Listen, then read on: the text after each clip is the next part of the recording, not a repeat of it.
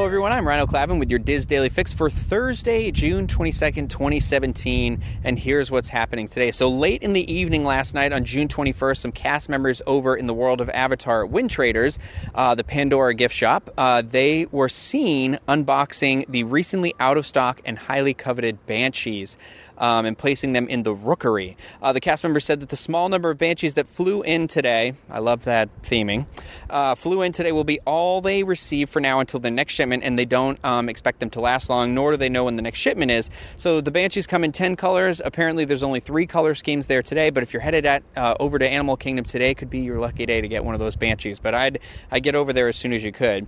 Um, next up, advanced dining reservations for times during Mickey's Very Merry Christmas Party, as well as festive fireworks holiday dessert party are now available.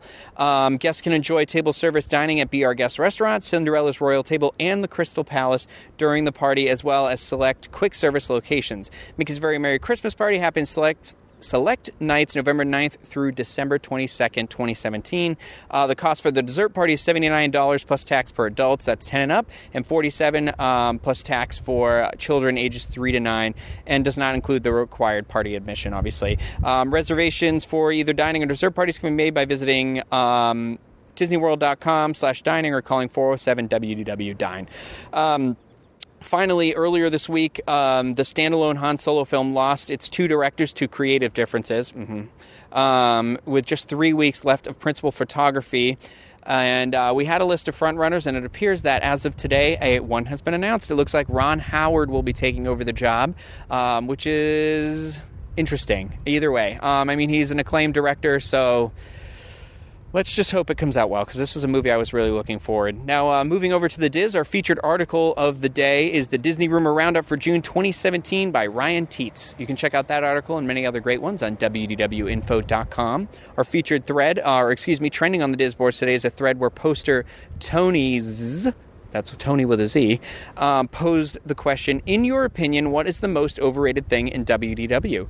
As you can imagine, there are opinions all over the place, and it's fun to read this reasoning behind the thoughts of others when it comes to what they think is overrated. You know that. Uh, you know, I think those Mickey bars are way overrated. But um, you can head over to the Theme Parks Attractions and Strategies forum at disboards.com, join in the discussion and all the hate mail I'm about to receive for saying that.